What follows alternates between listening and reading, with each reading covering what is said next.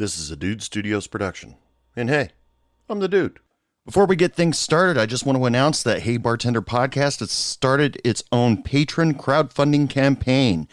That's right, you can get on to www.patron.podbean.com slash Hey Bartender Podcast and check out some of the stuff that I've got going on there. I've got goals like over tipping a server. I uh, most of it's crowdfunding just so I can build a bigger and better podcast. And also, you can find out ways to be a part of Bar- Hey Bartender podcast, get uh, shout outs from me, or even do the shout outs yourself or do a video shout out on to my social media page and advertise yourself and the bar. Go check out patron.podbean.com slash Hey Bartender Podcast today and find out what you can do to help fund Hey Bartender Podcast and what benefits are in it for you. I call it a tip jar with benefits. But until then, Laura Hope and the Arctones, get us started, please.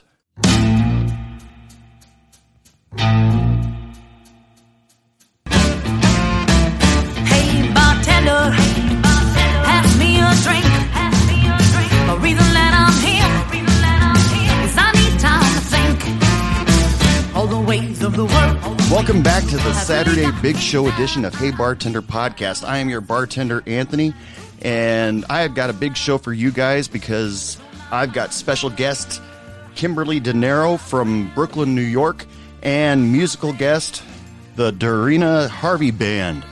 Uh, some of you might know the Dorina Harvey Band from the song The Last Shanty you hear on TikTok quite a bit nowadays. It's a great song, so I brought them on the show uh, to play the entire song because it's definitely a song that deserves to be heard. But first, my special guest. Uh, she is a New York City comedian, bartender, writer, one half of the comedy group Left Breast Comedy. Ladies and gentlemen, it is my pleasure to introduce you all to Miss Kimberly De Niro.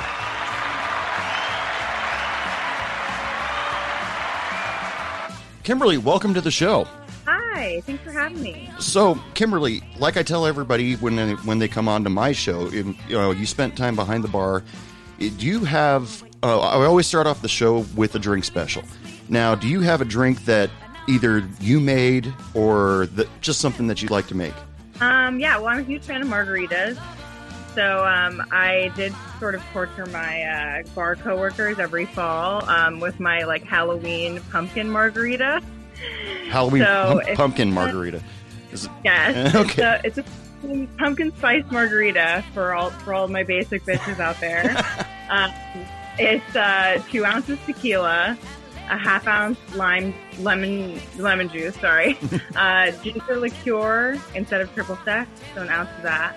A cinnamon sugar rim, um, a little bit of bitters and orange juice for color, and uh, then you shake it up, and that's pumpkin margarita. now so you shake it, you don't blend it. No, no, I, I shake it just because I feel like frozen drinks aren't seasonally appropriate for Uh, fall. Oh, okay. Uh, I thought the blender was broken. That was always my excuse. So.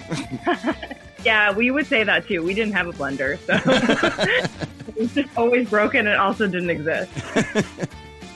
typical bartender thing. Anyway, uh, Yeah. so go check. Uh, if one of you bartenders out there want to make that drink and try it out, please let us know what you thought of it. And you can email me, dude, at Hey Bartender Podcast, and uh, let me know, and I'll extend it out to Kimberly, or you can hunt her down on Instagram. We'll give you all that information a little bit later.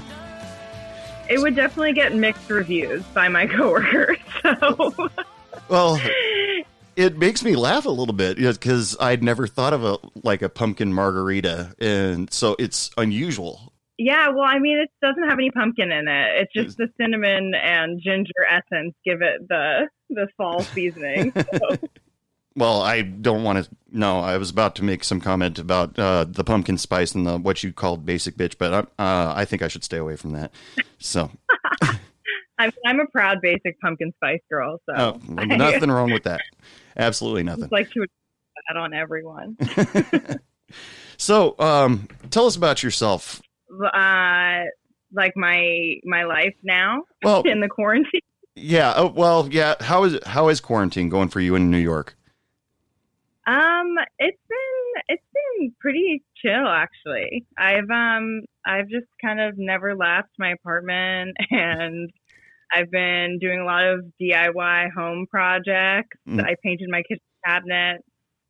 Uh, I've been playing music on my keyboard. I've been fighting with my upstairs neighbors. There's been a lot of that. Oh, okay. Yeah. Typical uh typical for the quarantine. I had um, some like musical theater singers that lived above me, and it was awful. But they moved out, so, So rejoice. You poten- you potentially had the cast of Hamilton right above you. Yeah, they were always practicing, and I was like, "Hey, it's a pandemic. What are you practicing for? Like, there's no show. It's over. I don't know what you're doing." Um, they were committed. They were committed to their craft, which I respect, but I didn't respect the stomping at 9 a.m., the tap dancing. Ah. You know, it was bad. It was Mhm. bad. For, uh, for bartender hours, uh, uh, 9 a.m. is not good. No. Oh, yeah. I definitely had to adjust to like sleeping like a normal person. Ugh, yeah. I finally like go to bed before four. Before 4:30. Mm. Uh, you broke up there a little bit. Yeah. Yeah, so- Sorry. Yeah. I was just saying that it's nice to finally uh, have like normal sleep and go to bed not at 4 a.m. Yeah. Uh, I don't know. I used to like that because uh, during during the day I'd go out and do stuff, uh, and everybody else is at work, and I don't have to be at work until five or six or something. Yeah, true. That was always fun. That was definitely always fun. And there was always one coworker that would be like, "Let's get lunch before work," and then that would just turn into like just beer, and then it was like one one p.m. and everyone's like day drunk for the shift. So I, I, I don't miss just drinking for like 14 hours straight. That's, that's uh, okay behind me for now. so, hey, bartender podcast. I invite uh, all sorts of bartenders, servers to be on the show, talk about themselves, promote themselves. So, uh, let's get started at the beginning of your career uh, in the service industry. When did you get started? Um, uh, six years ago, uh, I graduated from college, and my really good friend, who is still really close friend of mine, we do stand up together. Um, she was like, "Well, if you can't find a job, I can train you at the bar that I work at." And I thought it would just be like a temporary thing, um, and then I would just walk into Hollywood, and they'd be like, "You're perfect." um, but no, I yeah, I uh, I stayed there six years, and um, I was still working there uh, when um, you know COVID happened and everything. So I, I started as a hostess, and then I became a server for a few years, and then I bartended um, for the last four years. So, are, have you been at the same place the whole time? Yeah, same bar. I had like a few like barista jobs, and I worked at like some cafes, and I worked at Quiznos subs in high school, which um, I think counts as service. Yes, yes. Uh, yeah, my um, this is like the first uh, bartending job and the only one that I've ever had. Now, uh, when it comes to me being uh, in the services industry, I never experienced uh, the part about being a host or a hostess. Uh, let's start. Let's start off with that because I've never t- uh, talked about hosts or hostesses on this show. Uh, now, the basic job of the hostess was to seat people, find find a spot for them to sit down. Now, when customers come in, like say during a dinner rush, does that give you a big migraine because they're waiting, trying to wait patiently? Oh yeah, I mean, I worked at like um, it was more of like a cocktail lounge sort of thing. We had food, but it wasn't like full entrees. Um, so luckily we didn't have to deal with like people being like starving for their for their dinner party or something. Um, but they actually like created the host job for me. They were like, "Oh, well, she has no experience, but we need to do a favor for my friend." Oh, Um, cool. So they hired me, but they kind of were just like, "Oh, we'll train her, and then she can say that she worked here, and then hopefully get a job somewhere else." And I was like, "Jokes on you, I'm staying." uh, so they had like they had like no idea what the job was. They were like, "Okay, so when people come in, um, I guess like try and seat them." But then there was such low turnover on the tables because people would really just like to hang out there and order a ton of drinks that um, I, there was kind of nothing for me to do. So then they were like, okay, well, you also have to refill waters now, or you can be like a back server. So I ended up um, learning how to serve that way. But then the waitress would get really annoyed because she'd be like, she just took my table. So then that was always like, you know, Oh, we were God. always like about that. Yeah. um, and I also didn't make the tip, so I would basically just be like a second server and then do all that work and then still make like a base hourly. So I was like, I can't wait to learn how to serve so that I can make more. For some reason, in the last uh, for the last couple months, uh, a lot of the people that I've interviewed on this show have been from New York or New York, New Jersey uh, area, and uh, I've talked to a couple of them, and they said that uh, bartenders and servers on at some establishments, at least, do not make an hourly wage. Uh, is that true in your case? Um, yeah, at my place, well, it depends. I mean, I think when people say that, like they they mean like how their taxes are taken out because it's I mean it's illegal to not pay someone an hourly, right? That's so, what like, I thought. We did, yeah, it, legally like unless you're not on the books, which maybe there were maybe that's what they're talking about. Like if you're on the books, then they have to pay you an hourly, which is really low, standard like tip wage. Um, but like a lot of places will do like all that money will go to your taxes. So you never actually see that. Mm. So like you get like paychecks, but it will say zero dollars, and that's like all the money that you made for your hourly rate. Oh, that you know, seeing a zero dollar paycheck that would kill me.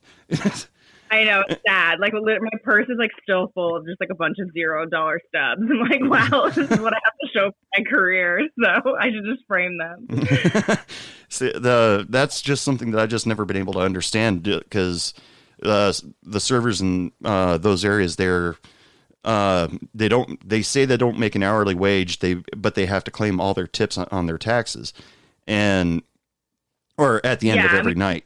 So, yeah, we would still claim all of our tips. So I always would end up owing a bunch of money at the end of the year, which was so annoying. But um, but yeah, it was. I think when people say they don't make their hourly, it just means they never actually see it because it just goes all to taxes. Right. Yeah. So your friend hooked you up. She uh, she knew you needed a job, and so she got you a job uh, hostessing where you moved up to server, and uh, then bartender. Now, did you uh, have a problem with transitioning between those positions because you're with the customers at a different level with each job? Yeah, and I'm actually I'm really strong advocate for everyone who wants to bartend, at least in like a really high turnover, like speed kind of bartending place. Um, you should know like how to do every role um, because it helps so much how to learn to bartend when I knew what the servers were dealing with, and um, I also like knew what the hostess was dealing with. Um, because I was able to communicate with everyone better. Whereas we would get a lot of people that come in, they only knew how to bartend, and they, you know, they would do their job so by the books and like not get the glass for the waitresses or not like, you know, deal with something at the computer when they were busy or something. So um, I definitely was always like in in charge of whatever, but he was helped a lot. Um, but yeah, there's a really big difference between just like how the customers treat you and it was pretty crazy. Like if I messed up waitressing, everyone would be like, "Wow, this girl's an idiot." But when I messed up bartending, they'd be like, "Oh, it's fine. Take your time." Like the respect level between the customer and the bartender is so different than the customer and the server, which was disappointing. Yeah. Uh, I totally agree, but um, and that goes along with everybody, every server's uh, saying that everybody should spend time in the service industry for at least six months in their life, so they understand what the servers and bartenders are actually going through. Definitely. Because we uh, like these uh, the proverbial Karens. They uh, they treat you hard, but uh, most of them just don't understand uh, that all the stuff that we have involved, or if their food is cooked wrong, it's not the server's fault. And Oh yeah, yeah, for sure. Yeah, a lot of people just don't understand like the general flow of how places work, which like I don't blame them. And I always say like part of being a good bartender is like being a good ballerina. Like it's really hard, but it shouldn't look hard. Like if you see someone back there and they're like sweating and like breaking glasses and not in control, it's like that person is new or is having a really hard night. But like if you can do it gracefully, it's um and it doesn't look like you're panicking on the inside. That's really I think like part of part of the art. Well, that goes along with your other career that uh, I, f- I just found out about of being a uh, being a comedian. You can uh, you can act your way through or say something to kind of get yourself either in worse trouble or no trouble at all, right? Yeah. yeah. And part of being a comedian is also kind of making it look easier than it is, definitely. Mm. Like people will be like, Oh, did you just like come up with that bit as you went along? I was like, No, I've been working on this for years. it's written like word for word. So yeah. So when you uh, your friend finally got you behind behind the bar and started training you how to be a bartender, did you have a knowledge of drinks before you walked behind the bar, or Yeah, definitely. Um, I was like really paying attention because um, I worked at like kind of a, it was relatively small. So it was one server at the time and then one bartender. So I would, when I was waiting for my drinks to bring on the floor, I was always watching the bartender and always like figuring out what was in everything. So when I got back there, I just, um, I already like knew where all the bottles were. I pretty much knew all the recipes. It was mostly just like trying to deal with the computer and the customers and then also dealing with the server's drinks. So I definitely was paying attention and I drank everything. So that, was, that definitely helped. I, I had just graduated from college. I was going through like a horrible breakup. So I was there like every night. I was definitely like the new girl who was just there on her night off, just. Like there's always one, you know? It wasn't one of those situations where your friend was like, "She's already here. Let's just give her a job." it, I mean, it was kind of like that. Like I was always, and she was sort of like, I'm, I'm sick of like having to ask my boss to comp your drink. So at least if you work here, you can drink for free. So I was kind of like, okay, great. I got oh. free drinks locked down. Yeah. So That's awesome. Good friend. yeah, she's she's a good friend. Did you find it easy just to get all the drinks in your head and then mixing with the customers? Yeah, I think that part, like the technical parts of bartending, I took to like very well. Just like the organization of getting the drinks out as fast as possible and the recipes and um and that stuff. But like the social part took me a little bit longer. like I worked at a place that um I would say like 90% of our clientele was like people who would come in alone and like most of them would be guys. So I had to do a lot of like okay, I'll give you advice about your divorce, or like I have to, you're single all the time, or like dance that like weird line of like, these are all my friends, but then also I need your money. So Mm. it was, um, that part I, I definitely had a harder time with because I'd watch the guys who were bartending and the effort that they had to put in there was so minimal for people to be impressed by them. Like they didn't have to smile, eh, like their face is off and they would just be like stern and get the job done. Whereas I had to get the job done and then also be like, oh my God, I'm so excited to see all of you guys. Thanks so much for coming. Because if I didn't, then people would be like, oh, well, you know, she's a bitch. And that mm-hmm. kind of started to drive me a little bit crazy eventually. But when I was 23, I was like, this is fun. Look at all these guys. I was like, oh my God, I think I'm going to die back here. See, I I can't uh, I uh, I can kind of relate to the other people you were talking about because when I first started bartending, I'm a little bit of an introvert, and well, more than a little, and uh, the the reason why I became a bartender and part of the reason why I started the podcast is to work on that to be able to talk to people and uh, get out of my shell pretty much. And so for the first, I don't know, probably three, four months, year, I don't know. I was kind of that guy with the straight face, stern look, and they'd come up Long Island iced tea, pour, clang, there you go. You know, and that- Yeah.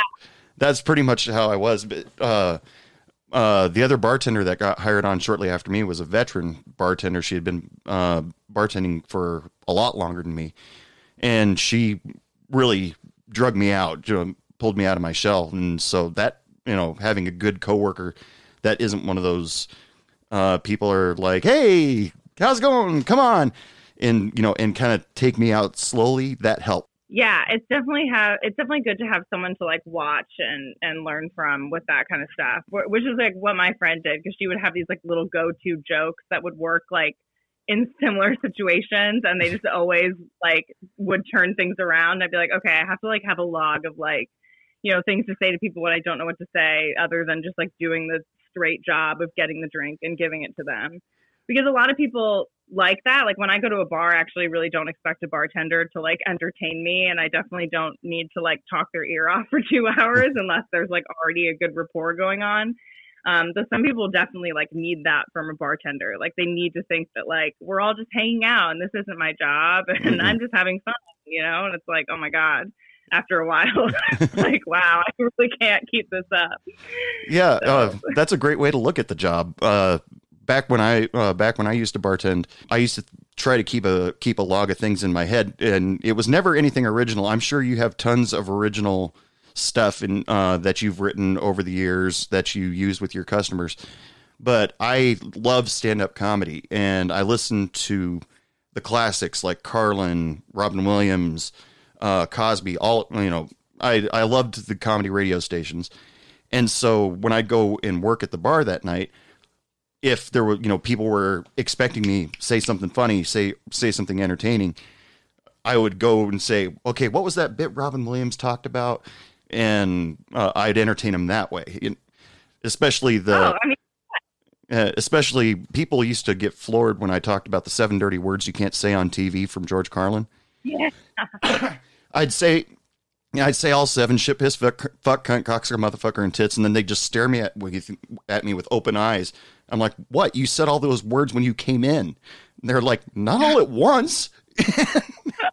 yeah, yeah. It is good, like, because some people are just like naturally they can talk to anyone, and you know they can talk forever. And there there are definitely bartenders like that, um, which I notice like if people are naturally super extroverted and love the social part of it, most of the time, not all the time, but most of the time they would sort of um, struggle with the technical part of bartending. Like when I was a server, there were a few of the bartenders who were just like such social butterflies, and I would always like have to wait forever to get my drinks because Oh, they would always be Yeah. like with their regulars.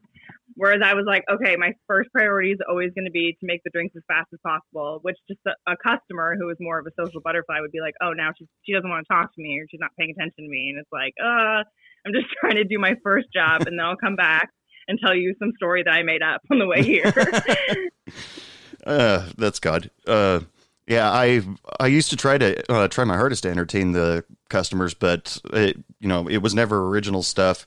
Uh, most of it was just smart aleck remarks, uh, but uh, every once in a while, because I was I have very technical mind, but my every once in a while I'd get caught on in a roll or something like that, and all of a sudden my server's just Anthony, and it's just smiling. yeah. And then I look down and see the printer's got five strips on it. And I'm, oh crap! yeah, I still have that like noise in my head of the printer like going off. Like I, I it's been six months since I bartended, and I'm like dreaming about like the ticket counter like going off too much. we used to like the servers would throw ice at the bartenders when they weren't paying attention, so oh well, we would just have ice wars. yeah, that would turn into a war if uh, if that were with me. Yes, for sure. yeah. I was honestly so nervous about talking to people when I first started back there because it was like, you know, it wasn't just people coming in and hanging out with their friends. Um, it was a lot of people that would come in and be alone and would actually expect me to entertain them. Like, oh, you're a bartender. Let me ask you this stuff. So I actually b- brought this like book of questions into my first few shifts, and it would ask you like these like philosophical questions about life, just like just try and get the conversation going. And sometimes then the people would talk amongst themselves about it, and then I could kind of like slink back and keep doing my job. So I would sort of like give them something to talk about. I'd be like, Jeff, we all like that, right? and everyone, no. so, but eventually I was like, eh, you know what? There's only so much I can do, and I make a good old fashioned. So you guys can either like me or leave me. So uh, you throw out a philosophical questions, tell them discuss, and then walk away. That's awesome. Yeah, yeah, that was kind of my mo. there was one that was always a hit that was like, um, if you could, if you were given an envelope with the date of your death on it, would you open it? And people would always fight about it. Like, Really? they would. Yeah, it was very polarizing. The people, people that wanted to look at it and people that didn't. So Boy, I don't think I ever got my any of my customers into a deep conversation like that. Well, it's the whiskey drinkers, you know. Was like oh, we had a bunch of scotch, so they loved to like sit there and you know ponder about um, the curiosities of the world. when, like you said, uh, people come up to you, uh, the bartender constantly all the time and ask for advice. And being uh, when I first started, I was uh, about 24 years old, and fully knowing I don't know advice from a hole in the wall.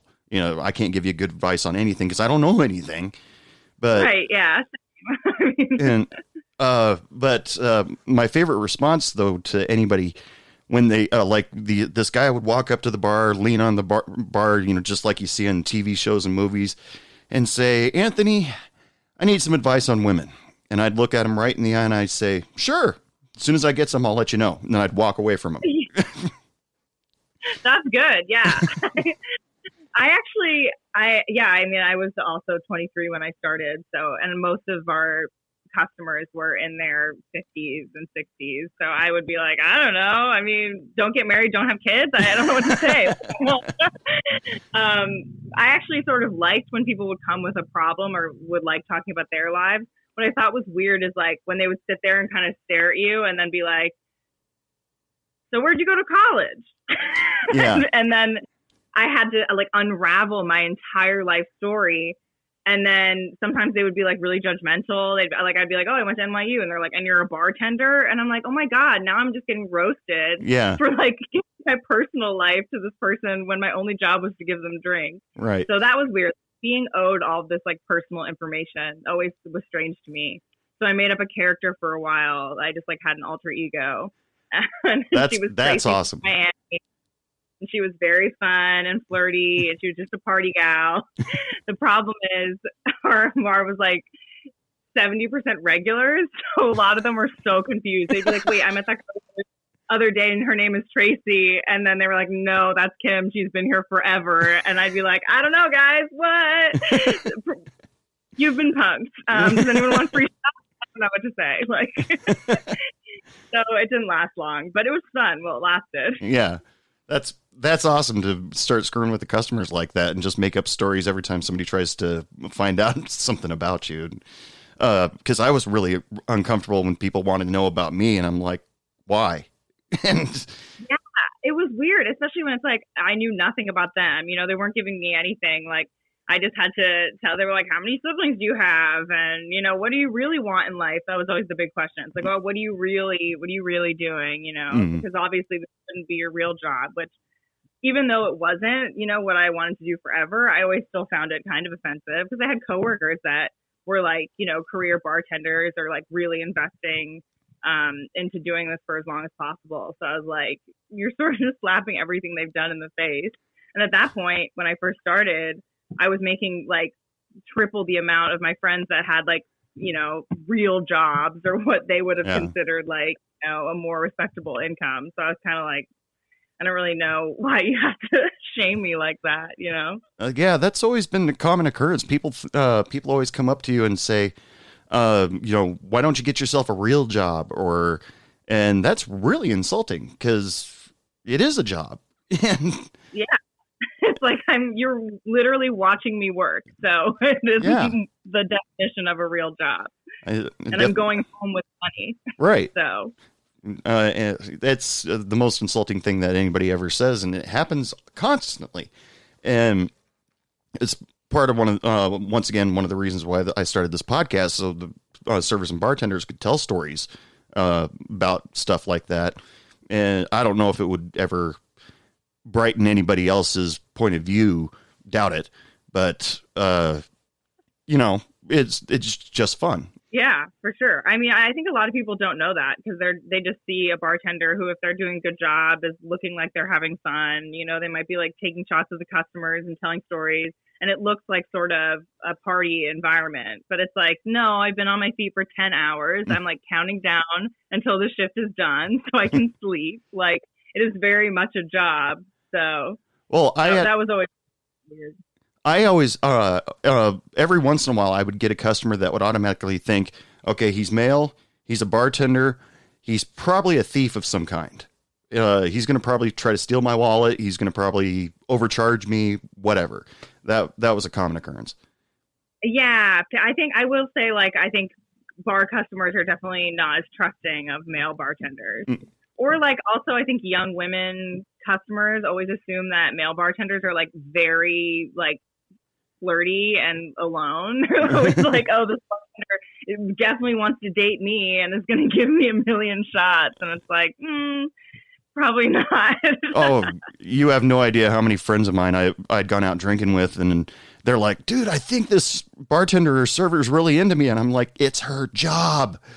And yeah. I hate to I hate to burst your bubble there, buddy, but there's a small chance she likes you. Small, but yeah, that was definitely. We would always count like how many numbers because pretty much all of my coworkers were women, so we would just count like all of the numbers we got at the end of the night and be like, "Who wants a number?" Like on the receipts, you know.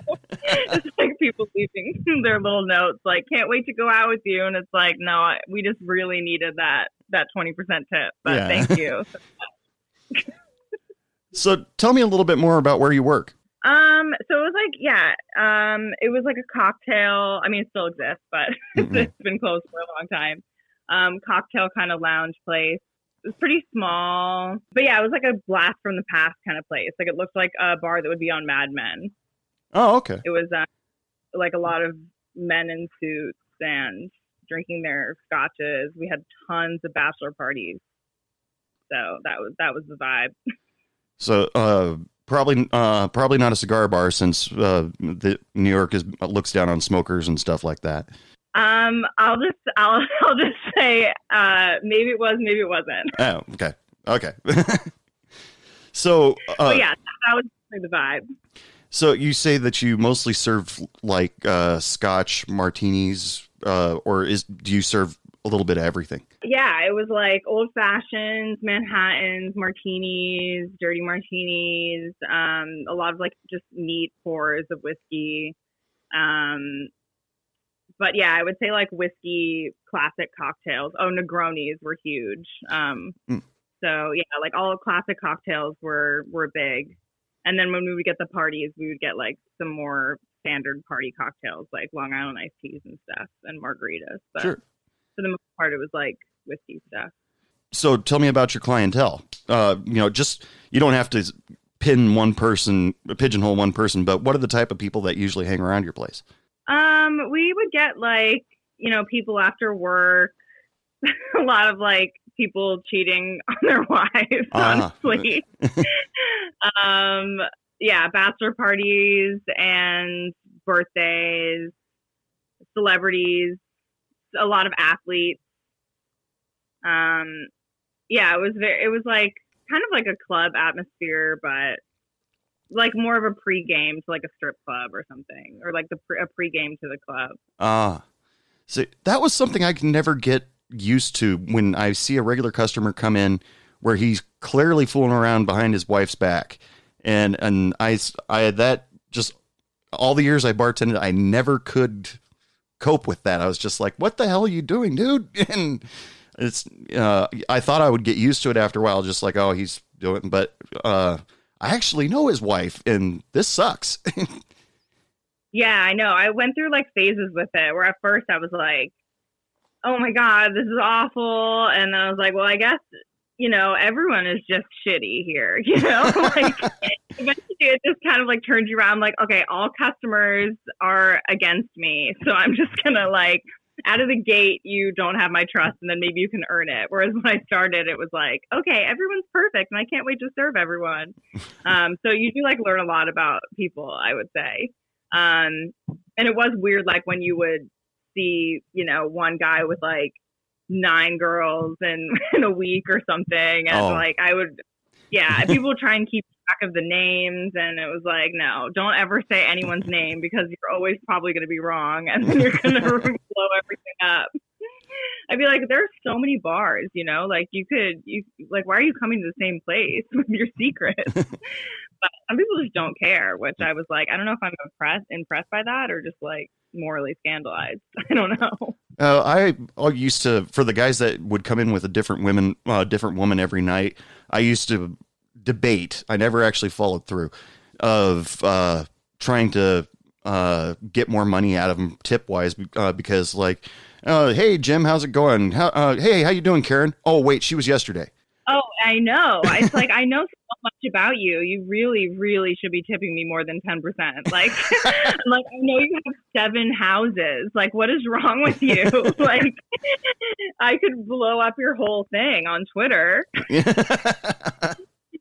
um, but you know, I didn't because at some point I was like, all right, you know, people assume that they know so much about my life, and that would annoy me. So like, I can't assume everything about theirs, and then. You know, a lot of people would be in situations where like the guy was crazy wealthy and he was married technically, but it was like sort of an understanding at that point that like, you know, they weren't monogamous. Mm. So I was like, okay, that's a little bit dark, but that's their arrangement, so I'm not going to judge it. And I guess, yeah, his wife would be like in labor and he'd be on a date with like an escort, and I'm like, wow, this is this is really interesting. Yeah, that. So I'm just going to take shots by myself and the last call. So uh, you accidentally said that you get celebrities in there, uh, and I always when I, when people mention that, I always have to ask, oh, "Who have you met?" I want to know. Yeah, I um I think I I don't know if it's like face blindness or if it's just like that service industry thing where like when you see someone like honestly we would have regulars and I it would take me so long to like remember who they were. Like I'd remember what they drank, but when you get so busy it's like everyone just is someone who wants something and you like don't see them as individuals, you know? Like when people would be like, "Oh, can you get that for my table?" and it's like, "I don't know what table you're sitting at. Like I only am looking at you as like numbers right now." So celebrities would come in and like of course I knew who they were, but I would just be like, "Okay, like I, I can't I don't I can't recognize you." And my coworkers would always make fun of me because I like carded the Jonas Brothers. I like had no idea who I was like, oh, okay, cool, right? Like they look so young. They look like you know little boys. Yeah. So I just like, I don't know if it's allowed to be in here. Um, we had like Adam Sandler come in, and it was like my first. I was very new to serving, and I like messed up his credit card oh, because um, it was so bad. I'm like still like to this day shocked I didn't get fired, which is why I also am like very protective over my boss because he's been very nice to me. Um, and so like we usually don't run tabs for the tables, Mm. but for some reason that night two tables had given me cards. So one of the tables went to close out and they were like, "Oh, that's my card." So I ran it and they left and went home. And then Adam Sandler's table was like, "Can I get my card?" And I was like, "Totally. I only had one card left." So I gave it to him, ran the card, and he was like, "Um, this isn't my card." And I was like, "It has to be your card. It's the only card I have left." So it turns out I had given Adam Sandler's table card to the other table, and they went home and left with it.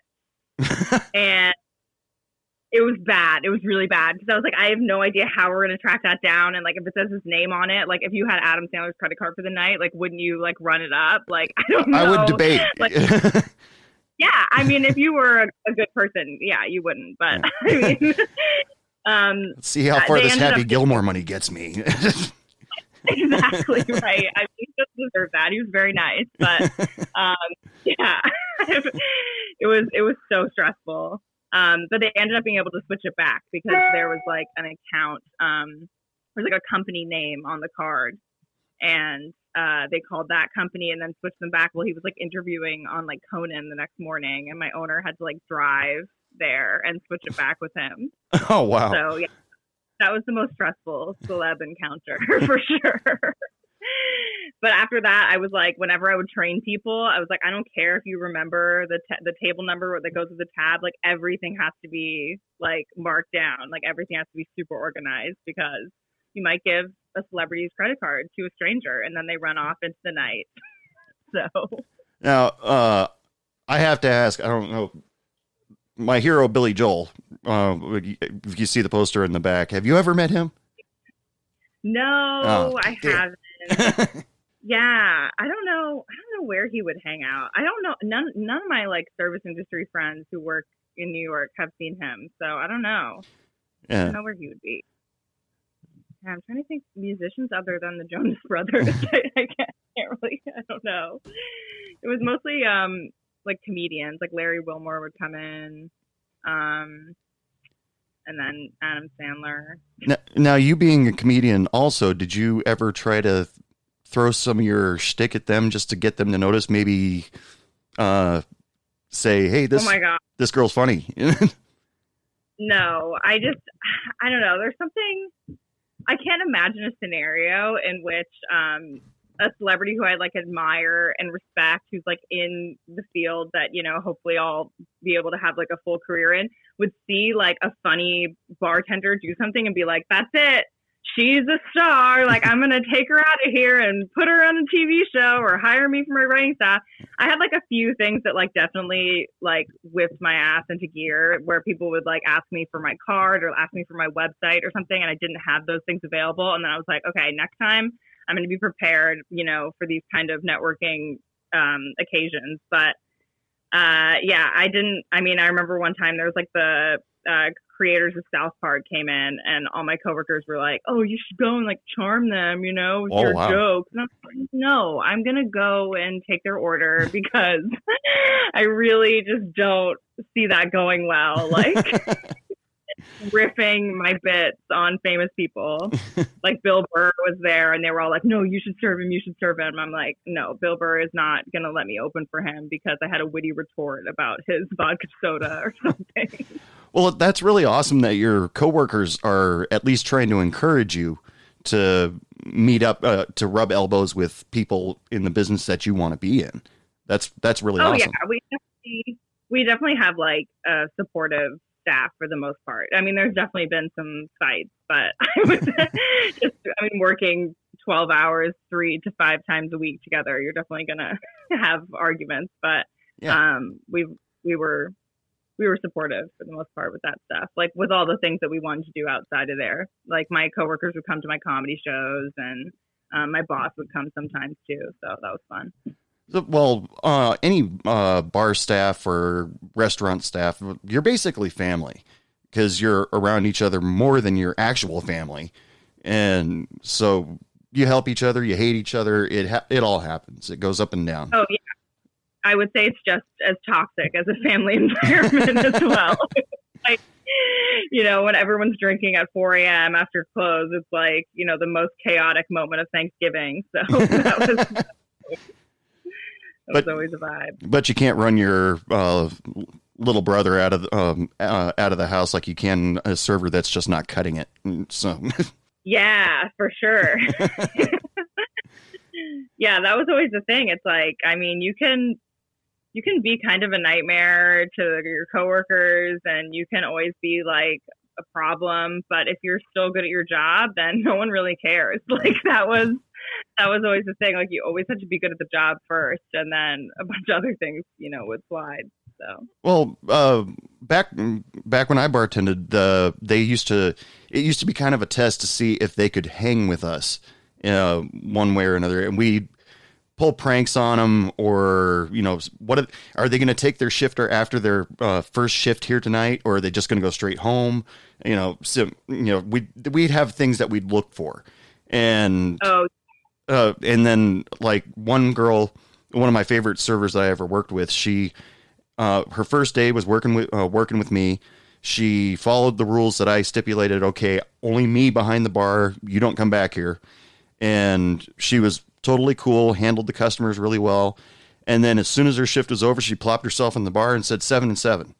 And I thought, okay. I said, I, I, okay, y- the other girls are going to like you. So, yeah, there are definitely like those are unwritten rules that every bar has where it's like if you did this one thing on your first shift and you pass the test, it's like hazing, honestly. oh yeah. the post shift hangout is definitely a test as well. So yeah, definitely. But the other another server, uh, she was pretty good. Uh, she sat down at the bar and ordered a uh, was like orange juice and tarantula tequila, and uh, on her first shift. But she couldn't hang with us uh, f- uh, for some reason because she just didn't understand our humor. She didn't, uh, and she acted an idiot uh, after a couple drinks after her shift while still w- wearing uniform. So we were oh uh, that was always a big one. It's like, yeah, if you're gonna be here, like you're representing the bar, so like don't be blackout and hanging out, you know, with customers when clearly, you know, you can't. So lightweights definitely can't hang. So, uh, thing that I admire, I, I was talking to uh, some musicians a couple episodes ago. Um, do, uh, Do you believe that uh, being uh, working in the service industry allows you to concentrate uh, a little bit better on your craft and still make money? Uh, like, because work on your comedy during the day or late at night, early morning, whatever, but still be able to get a, you know, bring home cash. Um, I would say yes and no. Like, I think an ideal scenario, like, I would have been able to juggle everything and, um, you know, work full time at the bar and then wake up and write and still be able to like do shows on my night off and all that stuff. But I did notice like over the six years that I was bartending and just working in the service industry in general, it was like if I was like crushing it as a bartender and like always going in with like all of my energy, um, then my like personal life and my other goals suffered. And if I was really working my ass off on, you know, comedy and writing and getting published and all that freelancing, um, then I would just be so tired and so not like present when I was bartending. So I had to like, you know, figure out the balance if I wanted to keep it up because I did like enjoy the financial security that bartending gave me a lot. Um, so that that was definitely a hard balance. And I would see it sometimes with like the new servers that would go in, um, and they would start and they'd be so like you know, because it's glamorous at first. You are like, Yes. wow, I get to work with all these people and I get to go home with tons of cash and I get to meet, you know, powerful, important people. And then I get to go to a dive bar well, when it's closed and stay there until the sun rises and get free drinks. And um, it can definitely consume all of your other goals because it's a social life and it's financial security and it feels like, you know, everything is lining up. So I would always kind of tell them like, you know, just remember why you're here and why you're you're why you're actually doing this Right. and make time for other things. Um, but yeah, it's a hard balance. So I, I always go back and forth with that. I'm I'm very grateful for the job, but um, I did find that when I was like giving it my absolute all, then I wasn't giving my other things my full energy. Yeah, I totally understand that. But uh, inspiration hits at weird spots. Uh, musicians tell you this all the time. Uh, that uh, so say you're working behind the bar, and something in the back of your mind just clicks, and it's hilarious. Do you go into panic mode to try to find a piece of paper to write it down, or ju- uh, get it into your cell phone or something? Has that ever happened? Yeah, I mean, we were all kind of honestly, admittedly bad about using our phones while we were working. So I we would get yelled at a lot. There was always like a staff meeting and it would always come up. Um, and at one point, the servers just were banned completely from using their phones, Mm. and the bartenders got a slide because our owner would text us sometimes, so he needed us to like at least be looking at it. Um, but yeah, I would just kind of like if I had a really good tweet or something, I'd be like, I'm gonna tweet, and that would that would be. I mean, obviously, if everyone had their drinks first, then Right. you know, then I would look phone. If you have a little bit of downtime, it's okay. Yeah.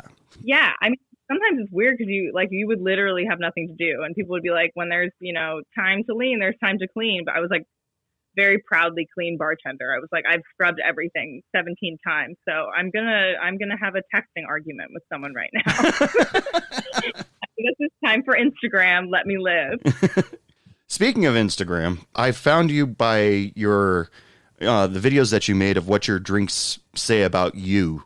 Uh, you've done a uh, a few of them, and are they both on like TikTok and Instagram? Or Yeah, they're they're all on all three platforms because I'm a thirsty promoter. So yeah, they're on Twitter, TikTok, and Instagram.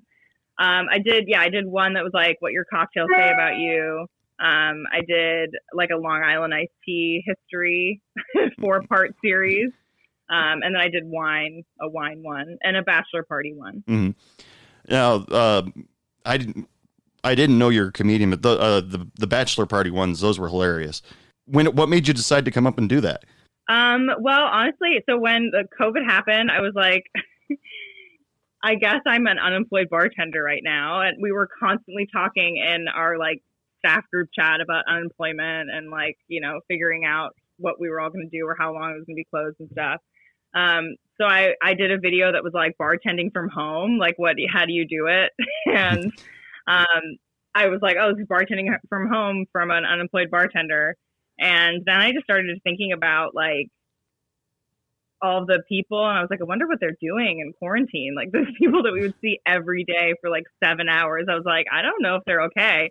so then all the characters kind of came back to me and so I was like, okay, I guess I could do like a, you know, what your drink says about you thing because it really is like it says so much.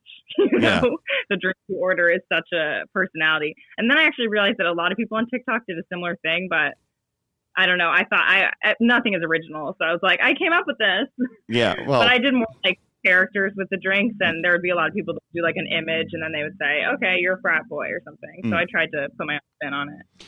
Yeah, be, being a bartender, I never tr- uh, thought about doing that. Uh, you know, doing a type of thing like that is, oh, this person's or- ordering a Long Island, so they're probably a rookie, and they just want to get drunk quick. But uh, I I've actually interviewed another girl uh, from Jersey, and she kind of had her own thing. She she hasn't done it in a long time, but uh, it, it's hilarious when that bartenders come up with this stuff because uh, my mind was more technical. I, I see your face. I won't know your name, but I know that you're you're gonna want a Foster's and a McNaughton's, uh, and Yeah. uh, you know your drink will be on the bar before you sit down. But for the life of me, I cannot remember your name. But then the late at night crowd, more big mixed drinks, the Long Island's, the AMFs, and uh, that sort of thing. Yeah, that's definitely true. But making up the characters that uh, that was really uh, that was really good. I like that. Thank you. I mean, I mostly just like needed somewhere to put all the rage that I had pent up over the last six years. Um, and there was a lot of it, and I was like, I got to figure out what to do with these judgments because I just um, I, I grew very jaded at one point. I was just like, know what? Some of you people suck, and I have to admit it. So A lot of people use TikTok as a uh, outlet for uh, anxiety and anger, rage, and all that. Yeah, for sure. And it's a great tool, you know. The they're they're very healthy mentally. What's going on right now in New York? You said you've pretty much been trapped in your home. Pretty much. Um, I I took up rollerblading, so that's that's been what I've been doing a lot. Um, so yeah, I'm just I'm just rollerblading now, and uh, you know, people do like outdoor. There's like outdoor restaurants and bars are open, and actually indoor dining past September 3rd. So I do have some friends um, in the service industry that are already working inside again. So that's that's been pretty crazy. Okay, this is going to sound like an interview question, uh, but it really isn't. Uh, well, if a manager's listening somewhere and here uh, hears this, they'll you know tell tell them to take notes. But uh, Okay. as a bartender or server, uh, what makes you stand out? Uh, what makes people want to come and see you?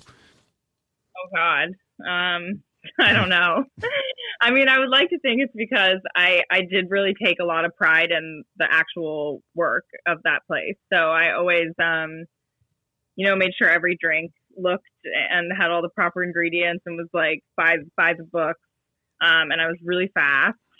So I would say I was really good at managing um all the stress of the job. But as far as coming back without knowing any of the technical things, um, I I gave a lot of free shots away, and you know what? That's always a good reason. if I was in a good mood and people were nice, Mm. um, so that was always that was always the trick. And my boss was very good about that. He would always be like, you know what? If there's a problem, just give him a free shot, Oh, and it almost always worked.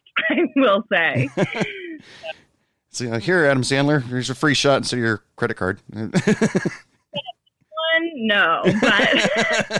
a little bit more. We had to pump the check. We had to give him all the all the merch gifts. He's like, I don't want this T-shirt of a place that stole my credit card. Thanks. I uh, I I want a little bit more about your uh, comedy. When did you just decide that you wanted to be a comedian? Um, so I went to college for acting, and then I transferred um, for writing for TV and like screenwriting. So I've always been interested in like performance and writing. Um, and I was like a musical theater kid when I was when I was a, a teen. Um, so comedy to me was like the perfect combination of writing and performing. And I kind of started it just hoping that it would lead to something else. And now it's been sort of like I started bartending. Um, but now it's been like six years and um, I'm still doing it. So Well- that's, that's Don't let that discourage you. I mean, it just sometimes it just takes a little bit of time. I mean, for six months because of Yeah. a virus and Yeah. anticipated. So I mean, I know you're uh, you're probably not able to work the clubs right now, but uh, you know, working the clubs and uh, being able to still go to work, but uh, make put yourself out there, whether it's using social media or working the clubs. I'm uh, it's gonna happen eventually, and just Yeah, got to put the work into it. Um, to see how like all of my uh, comedian friends have figured out ways to be funny without being on stage, and I, people have done some really cool things um, since March, just like funny videos and working on their Instagram and Twitter, and um, it, that's been really cool. So Yeah, we'll see. Yeah, I've been doing this podcast for uh, two years now, and the first year it was tough for me to get uh, bartenders and servers just because of schedule conflicts to be on the show. Right, But then COVID hit, and I was like, jackpot! But uh, real. but uh, unfortunately, it was jackpot for me, not so much for them. But uh, uh, when I first started doing this podcast, I met up with another podcaster that uh, does uh, workplace safety uh, podcast. So nothing like what my podcast is about. But he said the trick is just to keep at it, and eventually people will come to you. And he's right. I mean, uh, in most in most ways. I mean, I'm, I'm I don't have Joe Rogan or Adam Carolla's numbers, but you know, it's building. Oh, not many people do, so that's okay. Going to take care of a little bit of business before we finish up the interview with Kimberly De Niro. If you want a uh, good cup of coffee, go to bartendersowncoffee.com. They got a large selection of different blends you can try out. And truthfully, I've tried the house blend and it is a good cup of coffee, great for starting out the day. They've got different blends such as French roast, cowboy blend, and even for the season, pumpkin spice. So go check them out right now. www.bartendersowncoffee.com. Next, next up, we got musical guests, the Dorina Harvey Band. You've probably heard this song on TikTok a lot, and I decided I really want to bring them on the show and get this whole song on there because I was ultimately curious what's the rest of the song sound like, and it is awesome, ladies and gentlemen. So, right here on Hey Bartender Podcast, here is the Dorina Harvey Band with the song "The Last Shanty." Well, my father often told me when I was just a lad, a sailor's life is very hard, the food is always bad. But now I've joined the Navy, I'm aboard a man of war. And now I found a sailor ain't a sailor anymore. Don't haul on the rope, don't climb up the mast. If you see a sailing ship, it might be your last. Just get your civvies ready for another on the shore. A sailor ain't a sailor, ain't a sailor anymore.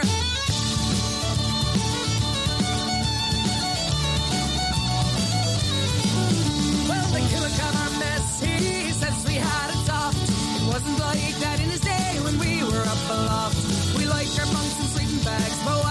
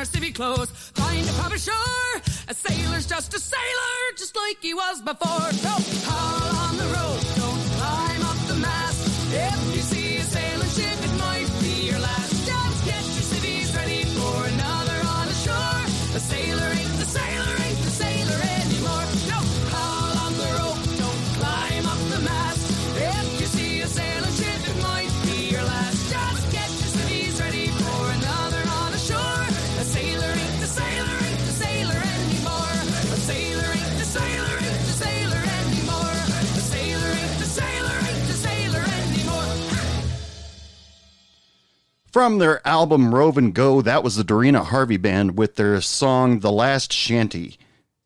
If you want to find out more about them, they've got a Facebook account, a Twitter account, and an Instagram account. Or just go check out their website, the DerinaHarvey.com. There are also a couple uh, videos on YouTube. Uh, go to bandcamp.com, check out their music there. They've got most of their stuff posted on there. I personally found their music on Amazon Music, and they're probably on iTunes too. So if you want to find out more about them, that's what you got to do. And now let's finish up the interview with Kimberly DeNero.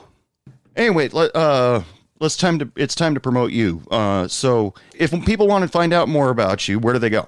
Uh, so you can follow me on Twitter at Kimberdin or Instagram at Kimbird, which I know is weird. I need to change that handle, but it's K I M B E R R D. And TikTok is just my name, finally, Kimberly Gennaro. Gennaro like money, but with an A. So Mm. yeah, those are my uh, social media things, and uh, that's that's where you can find me. But I would say I would plug my live shows, but um, those have been on pause for a while. But hopefully, when everything comes back, um, I run a really fun show with the my friend who got me the job at the bar. It's called Left Breast Comedy, and it's um, at the Knitting Factory every first Monday of the month, or at least it used to be, and hopefully we'll get that back. So. Just out of curiosity, is there any any footage of you on uh, YouTube?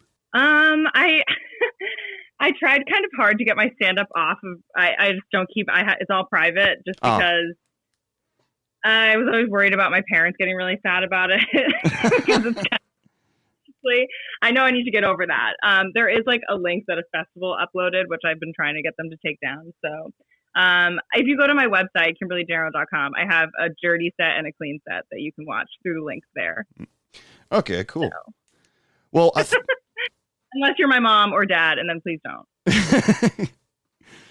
well, uh, thank you so much for taking time out to uh, be on the show. It, uh, you're you're totally awesome, and uh, I really wish you good luck with your future endeavors, being comedy or wherever you end up. Thank you. You too. This was fun. Thanks for having me. All right, people, it is last call. Last call for alcohol. Come on up to the bar. You're not getting shit from me. First of all, I'd like to thank Kimberly DeNiro for taking a little bit of time to be on the show. You know, once this COVID thing uh, is over and we can get back to the way the whole status quo, go out and look for her if you're in the New York area. Check out the comedy clubs.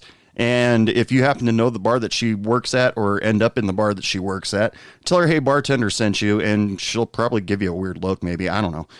Uh, I'd also like to thank the uh, Derina Harvey band for letting me use their song. Actually, it's a cover song uh, of The Last Shanty. Uh, I heard that on TikTok, saw a whole bunch of uh, people doing lip syncs to it, and I was just like, this is a really powerful song. I got to know what this is all about. And I contacted them, and they were more than friendly to talk to me about uh, letting me use a song on the show. So thank you guys very much. And also, got to thank the listeners. You guys are awesome. And uh, you're helping me, encouraging me to just keep this thing going and uh, having a good time with it. It's been a blast so far, and uh, hopefully I can keep this up and going for a little bit longer. So if, if you want to help support Hey Bartender Podcast, head on over to www www.heybartenderpodcast.com and pick up a t-shirt, sticker, poker chip, whatever, and uh, ev- everything you do there helps support the show. Um, you can also follow me on Facebook. You can also follow me on Instagram. Both of them, Hey Bartender Podcast. Uh, I've also started a a patron account on Podbean. Go to patron.podbean.com slash Hey Bartender Podcast. and uh, I've got some goals set up there. You know, I've seen a lot of people they do that whole challenge where you know they give a large tip to their unsuspecting server. I want to do that. I want to do that really bad. That's one of the first goals. So, if, you know, as soon as the patron account reaches $300, hopefully before Christmas, because that would be even better, uh, maybe a little bit after Thanksgiving. Uh, once I reach $300, I'd like to give that to an unsuspecting uh, server or bartender somewhere and say it's on the uh, listeners of Hey Bartender podcast. I've got other goals on there for myself also to build up the show and do a little bit more with it, all with the help and support of you guys, because I can't do this without you guys. Check out the different tiers on the patron account. You know, one dollar gets you a thank you, thank you very much, because you know a tip is a tip. Let's face it. And other tiers where you get an opportunity to give yourself a shout out on the show, or you uh, allow me to give you a shout out on the show, or even be a part of my social media. It's the this show's all about the bartenders and servers out there, and it's about supporting you guys and promoting you guys. Whatever you uh, need done, Hey Bartender Podcast is there for you. So until next time, ladies and gentlemen, as usual, I gotta uh, always close out the show this way. Lots of love, lots of sex, lots of happiness, and don't take any shit from anyone. Good night. What do you mean it's last call? I just got here.